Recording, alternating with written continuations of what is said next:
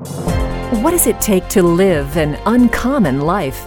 Here's Super Bowl winning coach Tony Dungy with today's Uncommon Life Challenge.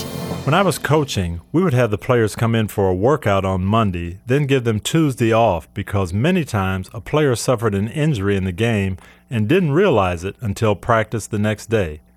That day after workout revealed the need for treatment. The Bible says God blesses those who realize their need for Him.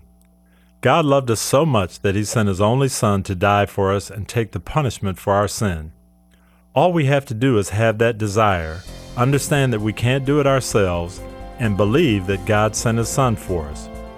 Have you ever accepted that free gift?